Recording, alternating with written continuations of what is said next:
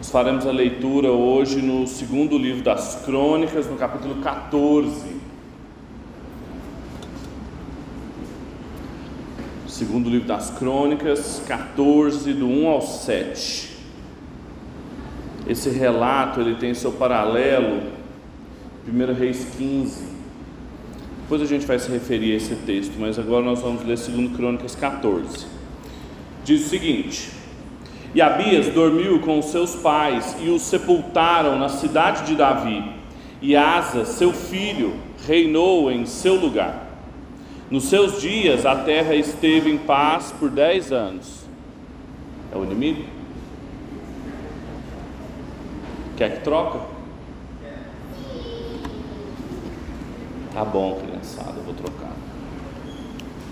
Eu uso do Alex aqui, ó. O Alex levou o microfone dele. Você gostou do reggae tocando? Demais da Você, conta. você balançou? O café. Pega o outro de baixo. Não, pode deixar ele. Pode deixar que eu fico só aqui. está extremamente elegante. Oi. Vamos lá, vamos de novo. Crianças, estão me ouvindo bem agora? Sim? Então tá bom, presta atenção nessa história então. E Abias dormiu com seus pais e o sepultaram na cidade de Davi, e Asa, seu filho, reinou em seu lugar.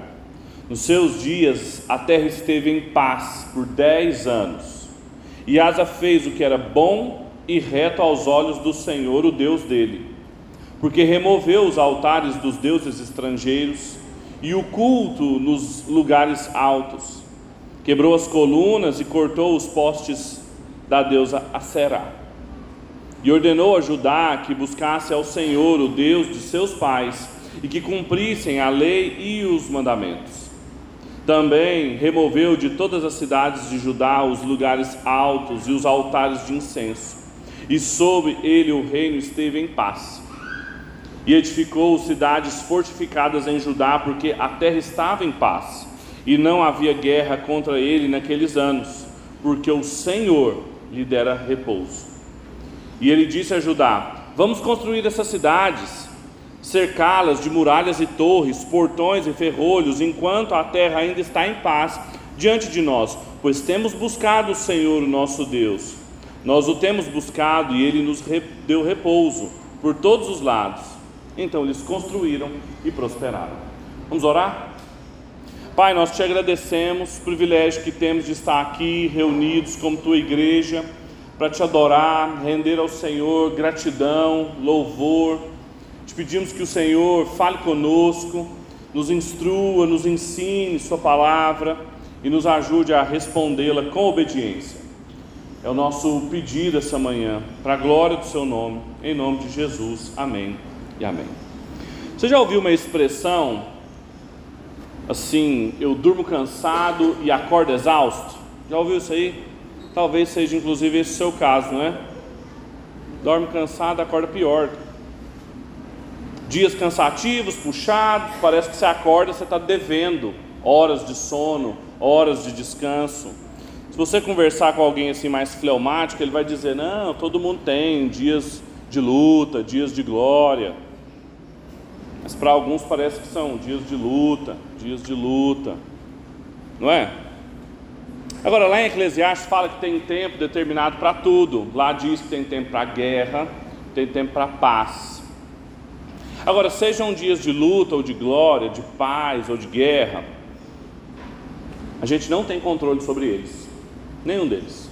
Nem nos dias bons, nem nos dias maus, nem nos dias de paz, nem nos dias de guerra, nem os de descanso, nem os de conflito. A gente leu a história de um rei aqui, que está só começando, que viveu dias de paz. Ele desfrutou de paz que outros reis antes dele não desfrutaram. Só que foi Deus que deu essa paz para ele. E a gente vai ver que em determinado momento da vida dele essa paz foi tirada. A trajetória do rei Asa aqui em Crônicas, ela é muito peculiar. E foi por isso que eu escolhi ler aqui e não lá em Reis, porque o livro dos Reis, ele dá toda a vida de Asa em 17 versículos. E aqui nas crônicas nós temos 47 versículos empenhados em falar sobre a trajetória desse rei. Ele reinou 41 anos, mais do que Salomão, mais do que Davi. Ele percorreu as quatro últimas dinastias do Reino do Norte. Ele enfrentou todos os reis dali. E aqui a gente tem o começo de uma minissérie, uma minissérie sobre o rei Asa, com seus altos e baixos. Esses 41 anos, pelo menos 35 ele viveu em paz, desfrutando das bênçãos do Senhor, mas os seis últimos anos dele não foram bons.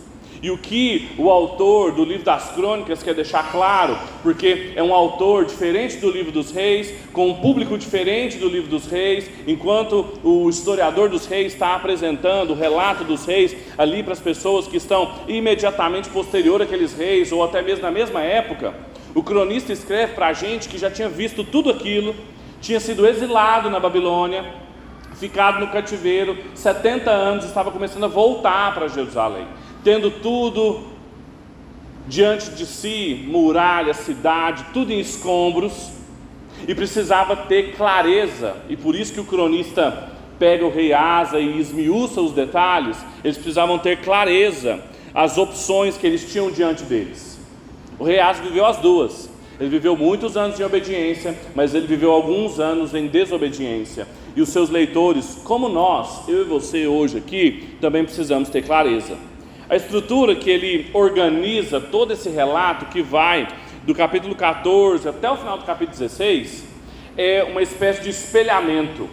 São duas grandes sessões iguais, só que elas são como se fosse um vale. Ele vai descendo, depois ele sobe.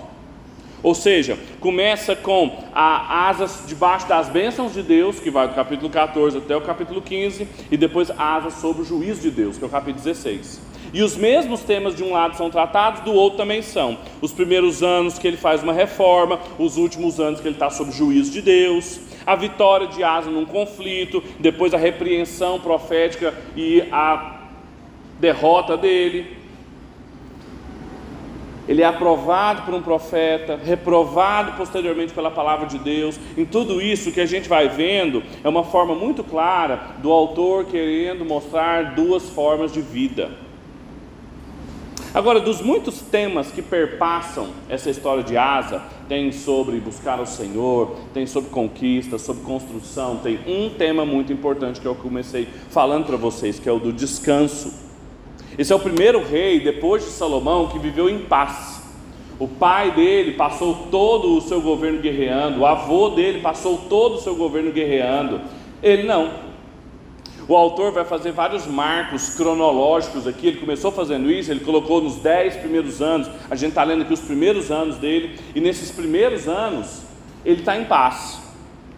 E paz no mundo antigo era mais do que só quietude, era mais do que só ausência de conflito. Paz era um conceito robusto, dizia respeito a ser frutífero, prosperar, crescer, era algo que só podia ser desfrutado por Deus, dado por Deus.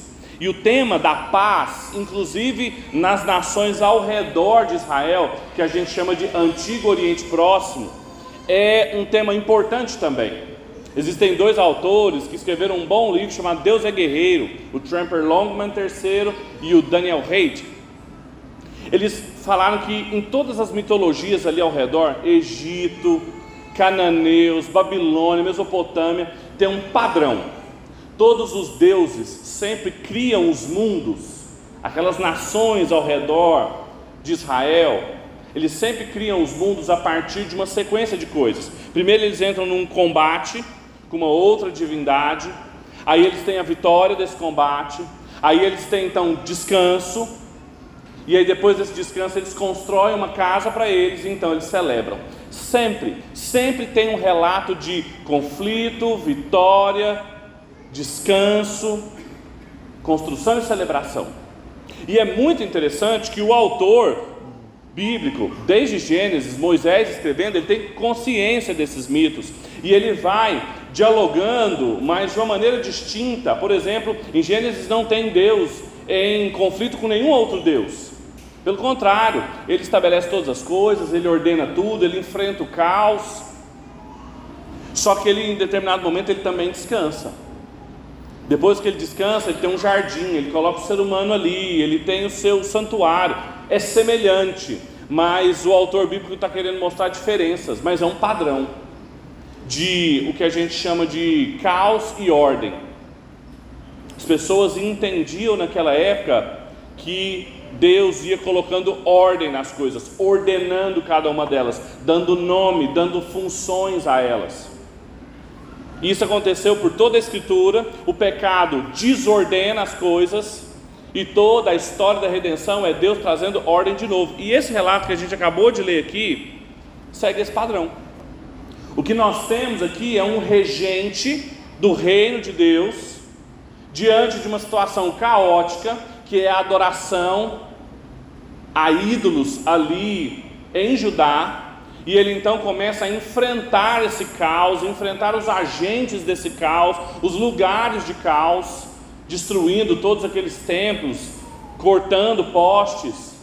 Em seguida, ele ordena, faz declarações, assim como Deus ordenou todas as coisas pela Sua palavra, ele também faz, para então ele voltar a fortificar a terra, porque a terra estava em paz. Vocês viram quantas vezes é repetido isso aqui? A terra estava em paz, a terra estava em paz. Portanto, a gente pode dizer que o tema dessa passagem aqui é o descanso do reino de Deus de fronte ao caos das cidades dos homens. O tipo de prosperidade, de florescimento que é característico do reino de Deus diante, em confronto com o caos que marca as cidades dos homens. E o que, que o texto nos vai nos ensinar sobre esse descanso? Nós que dormimos cansados e acordamos exaustos. Nós que parece que a gente está acordando assim, sempre faltando alguma coisa, devendo, e tudo que a gente quer é descansar. Para quantas pessoas que perguntaram se você ia viajar nesse carnaval, você falou, não, não, não, vou ficar em casa porque eu quero descansar. O que a gente aprende sobre descanso aqui nesse texto? O que esse texto nos ensina? Como não viver apenas num tempo de guerra, mas alcançar a tranquilidade prometida do reino de Deus. Se a gente for seguir esse padrão que o Longman e o Reid estabelecem em todo o antigo Oriente Próximo, a gente pode dizer que o descanso do reino de Deus diante do caos ele se dá por três coisas. A gente pode organizar esses sete versículos aqui em três etapas também: o enfrentamento das forças do caos, o estabelecimento das palavras de ordem e a edificação da cidade de Deus. A gente vê Asa como um corregente, um regente do reino de Deus, enfrentando o caos, reafirmando as palavras de ordem da lei de Deus e voltando a construir, a edificar a cidade de Deus. Não há descanso na terra desde o Éden sem enfrentar forças do caos. Quando a serpente estava ali tentando Adão e Eva, colocando em xeque as palavras de ordem, de ordenamento que Deus colocou, desde então, esse tem sempre sido o padrão. E todas as vezes que os agentes do caos, que a desordem, desafiam a palavra de Deus, a cidade de jardim é danificada. Esse é um tema perene nas escrituras e a gente está diante dele aqui de novo.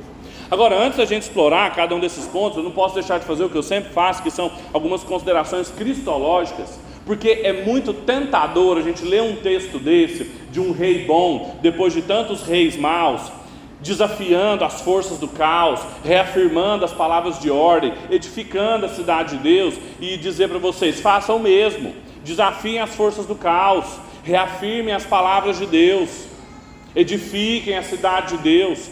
Só que Nada disso é obra das nossas próprias mãos, porque o próprio rei Asa, ele vai viver os últimos seis anos dele fazendo aquilo que a gente leu aqui na lei em Êxodo 34, alianças com outros povos. Deus renova os votos de aliança com ele no capítulo 15, no capítulo 16 ele faz uma anti-aliança. Porque apesar do povo ter experimentado descanso verdadeiro, paz, as forças do, do caos vencidas, foi momentâneo. Caberia a um outro filho da casa de Davi, um outro rei de Judá chamado Jesus, vencer de uma vez por todas essas forças do caos.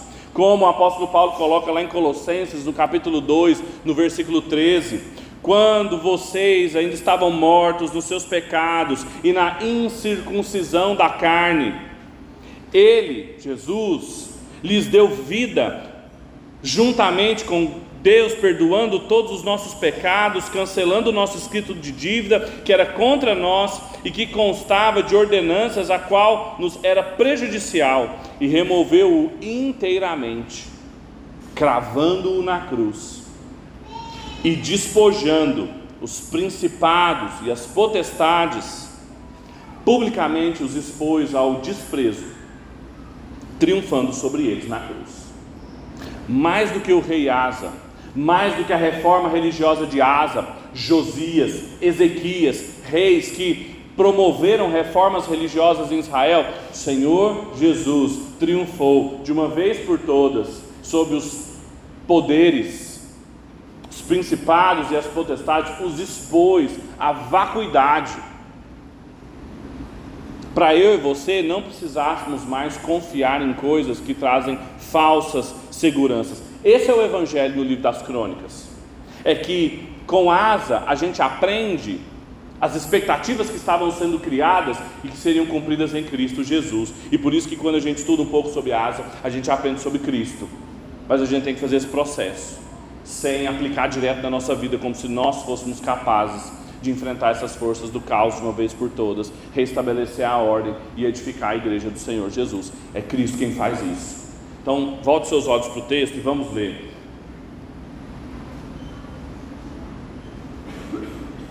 Em primeiro lugar, a gente pode dizer que o descanso do reino de Deus ele é alcançado enfrentando as forças do caos. Veja o que diz o versículo 1, 2, 3, depois o versículo 5.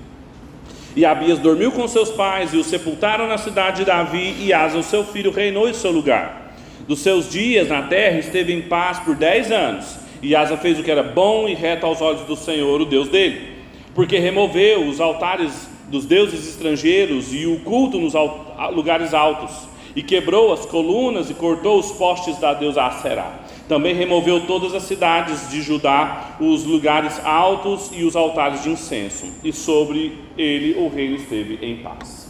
O cronista aqui começa descrevendo Asa, primeiro seus dez anos de paz. E Asa desfruta desses dez anos de paz porque Deus tinha lhe dado, porque ele foi bom e reto diante do Senhor. É muito interessante porque no relato paralelo lá em Reis e em todos os outros relatos, em outros lugares que essa expressão reto aos olhos do Senhor aparece, ela aparece muitas vezes, é raro aparecer bom e reto. Aparece reto aos olhos do Senhor. Bom, apesar de ser uma palavra muito comum no, hebre... no hebraico, é claramente uma referência a Gênesis aqui, em que Deus também tinha criado todas as coisas boas, agradáveis a Ele, algo que tinha sido perdido no tempo dos juízes.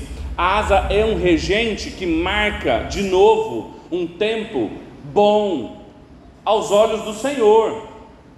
Estamos diante de um regente da cidade de Deus empenhado em obedecer a Deus. E essa obediência vem na forma de uma reforma religiosa. Uma reforma religiosa que ele começa aqui, mas que ele vai concluir só no capítulo 15. Mas ele já começa aqui de forma muito significativa, e o autor usa no versículo 3 e no versículo 5, pelo menos três expressões diferentes para falar de algumas coisas que ele fez. Veja, ele removeu os altares dos deuses estrangeiros e do culto aos lugares altos, ele quebrou as colunas e cortou os postes ídolos da deusa Será e removeu de todas as cidades de Judá os lugares altos e os altares de incenso. A cidade de Deus, Jerusalém, estava cheia de altares a deuses estrangeiros, o que a lei proibia. Nós lemos isso aqui aqui. A conquista, isso era um sinal de que a conquista, desde os tempos de Caleb e Josué, não tinha sido efetivada de fato. Eles não tinham afugentado os povos ao seu redor e eles tinham silenciosamente colocado os seus cultos, os seus deuses, as suas práticas no meio do povo de Deus. E agora ela mostrava sua cara, ela estava por toda a cidade. O culto nos lugares altos, essa é uma expressão que aparece sempre na Bíblia, é porque também nos relatos mitopoéticos do mundo antigo, quando tinha uma montanha, um lugar alto, eles colocavam ali um altar, porque eles acreditavam que eram esses altares que seguravam o céu. Eles tinham uma concepção de um céu rígido, duro. Então aquilo segurava o céu para que o céu não caísse sobre eles, para que uma chuva muito forte, que era sinônimo de caos, caísse sobre eles. Então, ter um altar nos altos era sinônimo de quê? Confiança. Asa foi lá e derrubou. Além disso, diz também que Asa derrubou colunas e postes ídolos, aquilo que a gente também leu aqui na lei. Na mitologia cananeia, isso é muito significativo. Há um autor, um historiador das religiões romeno chamado Mircea Eliade, que ele reconstrói em detalhes o pano de fundo da, das crenças cananeias. Ele vai dizer que no panteão cananeu tinha um primeiro deus chamado El. Era o grande deus, o Deus todo-poderoso. Ele tinha duas mulheres, uma chamava Aserá. Essa que aparece no texto. Ela era a deusa mãe, que foi mãe de outros 70 deuses, menos de um, Baal, que você conhece também, que vai começar a aparecer muito aqui. Baal, então, ele usurpa o lugar de El. Ele um dia invade o palácio de El, vence El e castra El. E aí, quando ele castra El, o órgão de El cai na terra. Todas as vezes na Bíblia que fala a respeito de um poste ídolo, é uma imagem fálica das religiões de, de fertilidade. Todas as vezes que tem um poste ídolo, a Será, que se tornou mulher de Baal, é porque as pessoas queriam que ela fertilizasse a terra, que fosse frutífera. Há um autor chamado Charles Sherlock, que escreveu um excelente livro chamado A Doutrina da Humanidade, onde ele mostra como Deus ia lidando com esse tipo de masculinidade ali da Cananeia, cortando esses postes ídolos, mostrando que o que fazia um homem viril, o que fazia um homem fértil, não seriam aqueles cultos, mas Deus. Asa vai derrubando altares, cortando postes ídolos, vencendo cada um desses ídolos aqui. É muito interessante, se você puder, abra sua Bíblia agora lá em 1 Reis, no capítulo 15, porque tem uns detalhes lá que não estão aqui no cronista, não interessavam o cronista, mas nos interessam aqui. 1 Reis 15, a partir do versículo 10, diz assim: Ele, Asa, reinou 41 anos em Jerusalém. A mãe dele se chamava Maaca e era filha de Absalão. Asa fez o que era reto aos olhos do Senhor, viu que não tem bom? Reto aos olhos do Senhor, como Davi, o seu pai. Isso aqui não tinha. Porque tirou da terra os prostitutos cultuais e removeu todos os ídolos que os seus pais fizeram. Ele depois também marca sua mãe da dignidade de rainha mãe, porque ela havia feito uma abominável imagem para servir de poste da deusa Será. E o rei Asa destruiu essa imagem e queimou no vale de Cedron. Veja aqui alguns detalhes que o historiador dos reis nos dá, que o cronista não nos dá. A fidelidade de Asa ao seu pai, não menciona que seu pai era Abias, o rei Abias, menciona que seu pai era Davi. É interessante ver que Maaca, sua mãe, provavelmente é também sua avó, porque era a esposa de Abias, era a mãe de Abias, mesmo nome, a mesma descendência, o que era muito comum também naquela época, um filho ter intercurso com sua mãe. Rainha mãe, pensa no status dessa mulher ali, fazendo abominações, prestando devoção a Deus a Será. Asa não perdoou nem sua mãe, a depois do cargo, tirou a estátua que ela construiu porque fez o que era reto aos olhos do Senhor. Quando a gente entende todas essas coisas e a gente se pergunta o que isso significa para nós, é que o cronista e o historiador dos reis está nos ensinando que não é possível desfrutar da paz do reino de Deus sem que as forças do caos sejam vencidas. Essas forças, elas vão sempre estar presentes. Crenças, agentes caminhando na contramão de tudo aquilo que Deus quer, da sua palavra, colocando os seres humanos numa direção contrária a Deus, desfazendo e questionando as ordens de Deus. Agora, quando Asa derruba esses altares, corta esses postes. O que, que ele está ensinando para o povo da sua época? Nós não precisamos confiar nessas coisas. Nós não precisamos confiar nesses altares no alto que o céu vai cair. Nós não precisamos confiar que a nossa fertilidade está atrelada a essa prostituição cultural. Nós não precisamos confiar a estabilidade desse governo aqui à minha mãe, avó. Abrir mão de falsas crenças. Isso para nós ainda é verdade, mais do que no tempo de Asa, porque a gente serve um rei, o Senhor Jesus, que expôs a vacuidade de todos os poderes. Ele, na cruz, quando ele ressuscita, ele demonstra que não há nenhum outro poder digno da nossa confiança. Mas a pergunta que eu faço aqui é: quantas falsas confianças eu e você mantemos? Mesmo que seja involuntária, mesmo que elas tenham sido despojadas de Cristo, em quantos poderes, em quantas pessoas, em quantos lugares você deposita a sua confiança, fazem a sua cabeça. Quais são as falsas confianças que você existe, insiste em manter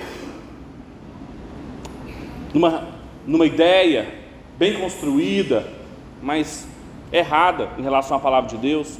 Numa pessoa que ocupa um lugar sagrado no seu coração. Pode ser um cônjuge, pode ser um filho, pode ser um parente, um irmão, um pai, uma mãe. Um lugar que você sacralizou, uma cidade, um trabalho, uma igreja. Quantas falsas concepções a gente tem? Quantas falsas confianças a gente mantém que a gente pensa, nossa, se eu perder isso aqui. Ou então quando você está meio desesperado e você pensa numa saída que mantém aquilo ou aquela pessoa, você fala, ah, não, é, vai dar certo, porque aí eu não preciso mexer nisso aqui. Quantas vezes eu e você somos pegos com essas falsas confianças, mesmo Cristo tendo despojado cada um desses poderes, promovendo uma reforma religiosa cósmica. Não tem descanso verdadeiro no reino de Deus se essas forças do caos não forem enfrentadas. Essa é a primeira lição do texto. A segunda é que além de forças do caos enfrentadas também, o descanso vem quando as palavras de ordem são reafirmadas. Veja agora o versículo 4. E ordenou a Judá que buscasse o Senhor, o Deus de seus pais, e cumprisse a lei e o mandamento.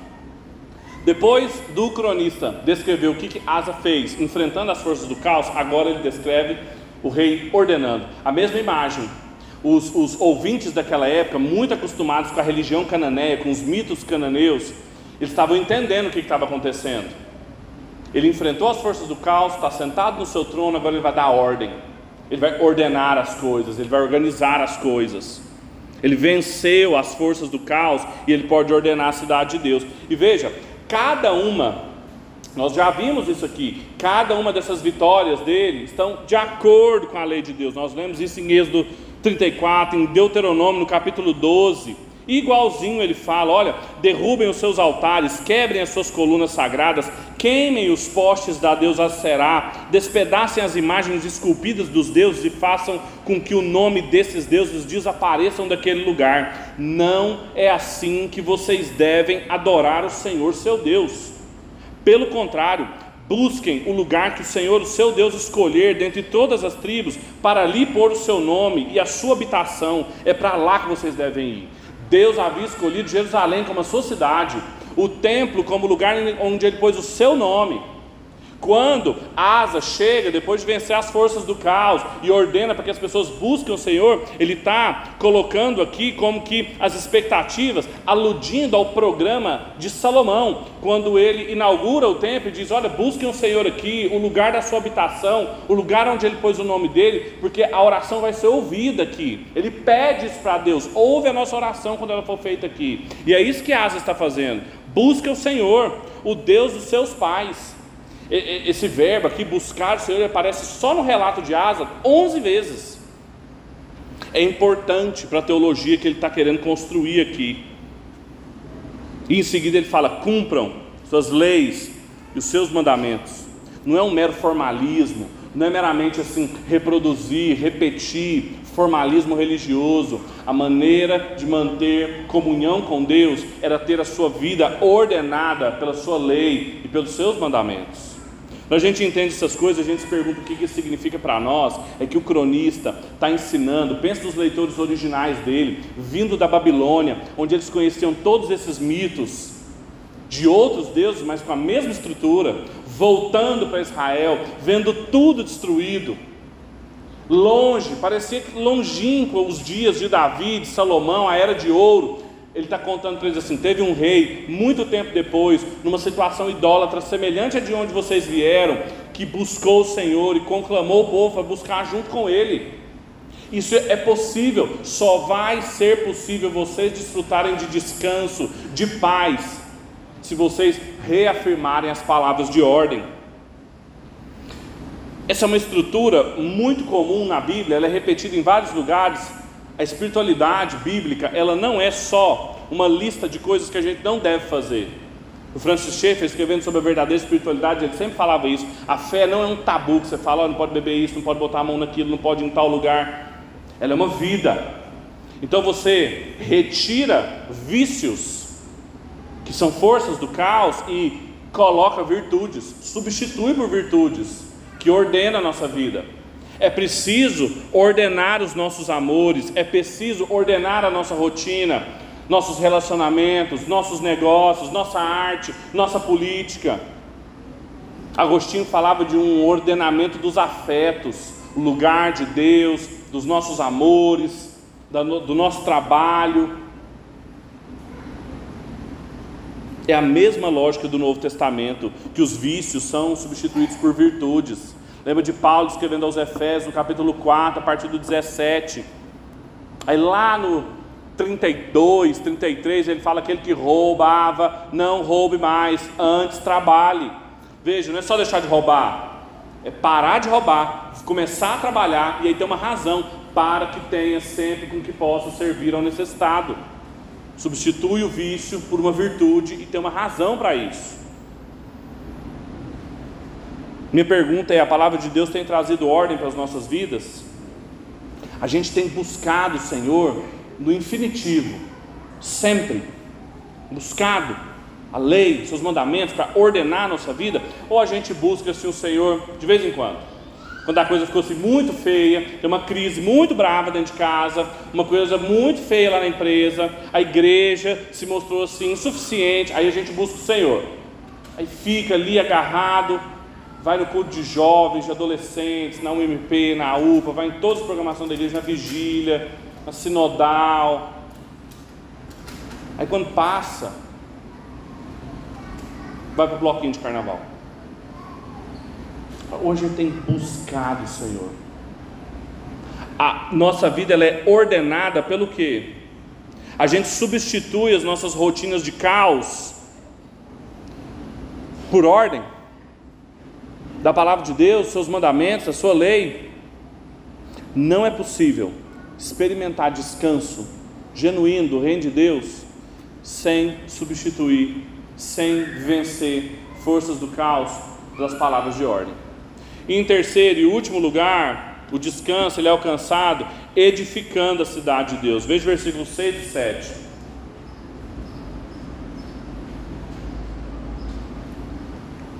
E edificou cidades fortificadas em Judá, porque a terra estava em paz e não havia guerra contra ele naqueles anos, porque o Senhor lhe dera repouso. Ele disse a Judá: Vamos construir essas cidades, cercá-las de muralhas, de torres, de portões, de ferrolhos, enquanto a terra ainda está em paz diante de nós, pois temos buscado o Senhor nosso Deus. Nós o temos buscado e ele nos deu repouso por todos os lados. Então eles construíram e prosperaram.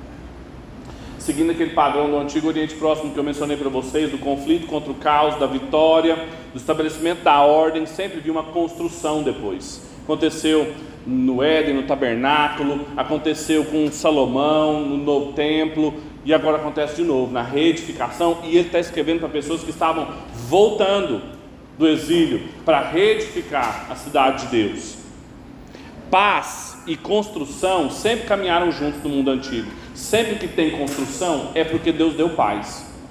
Até porque a Bíblia condena todas as vezes que uma construção acontece, que não seja porque Deus deu paz, mas seja por medo dos inimigos, dos conflitos ao redor. Isso sempre acontece. A mesma coisa, mas se você constrói em paz ou você constrói por medo, a motivação diz muito.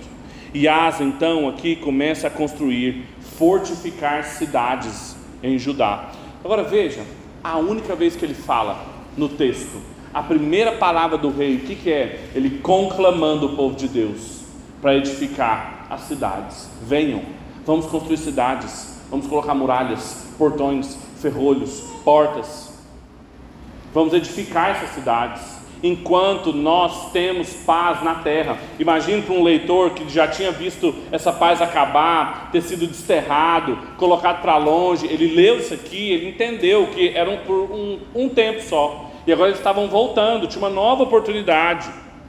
Enquanto ainda a paz está diante de nós. Por quê? Porque nós temos buscado o Senhor nosso Deus e Ele nos deu repouso por todos os lados. Não é uma conquista militar, não era uma estratégia política, não era fruto de aliança com outros povos. Deus tinha dado aquela paz e por isso eles podiam se engajar na construção da cidade de Deus. Era dádiva de Deus, não dependia deles. E o texto termina dizendo: eles construíram e prosperaram. A fidelidade do ungido do Senhor a vitória do ungido do Senhor sobre as forças do caos, suas palavras de ordem, a edificação do povo de Deus trouxe prosperidade para todo o povo de Deus. É nítido como que essas são expectativas que são cumpridas plenamente em Cristo Jesus. E quando eu e você olhamos para esse texto e perguntamos o que ele significa para nós, é que nós não vamos experimentar essa paz, esse descanso, sem também edificar a cidade de Deus a igreja, o povo de Deus, sempre o mesmo.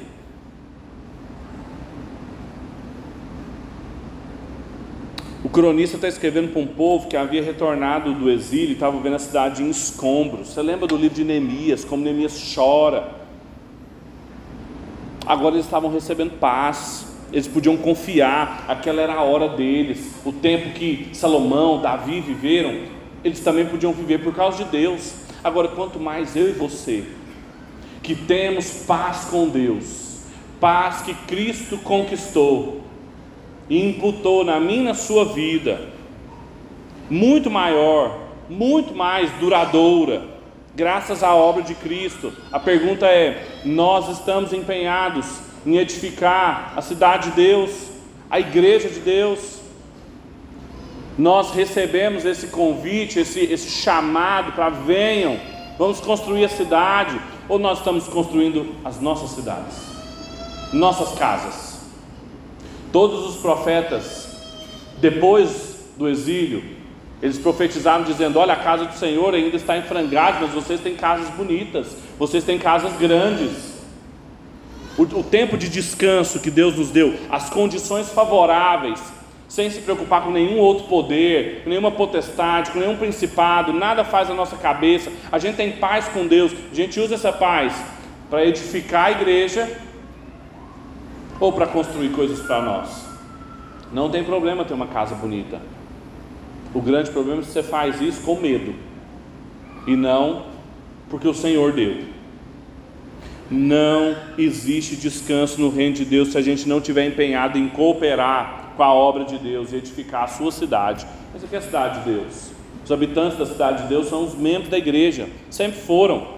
O cronista, quando ele escreveu esse texto, ele não deixou nenhum espaço para dúvidas daquelas pessoas que estavam voltando da Babilônia para cá. Vocês querem paz? Vocês têm que enfrentar as forças do, do caos remanescentes aqui. Vocês têm que reafirmar as palavras de ordem na lei de Deus e vocês têm que estar empenhados em edificar a cidade de Deus.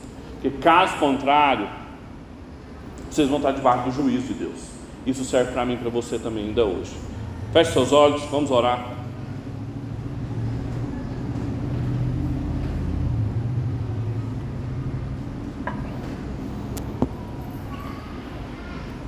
Pai, graça nós te damos, porque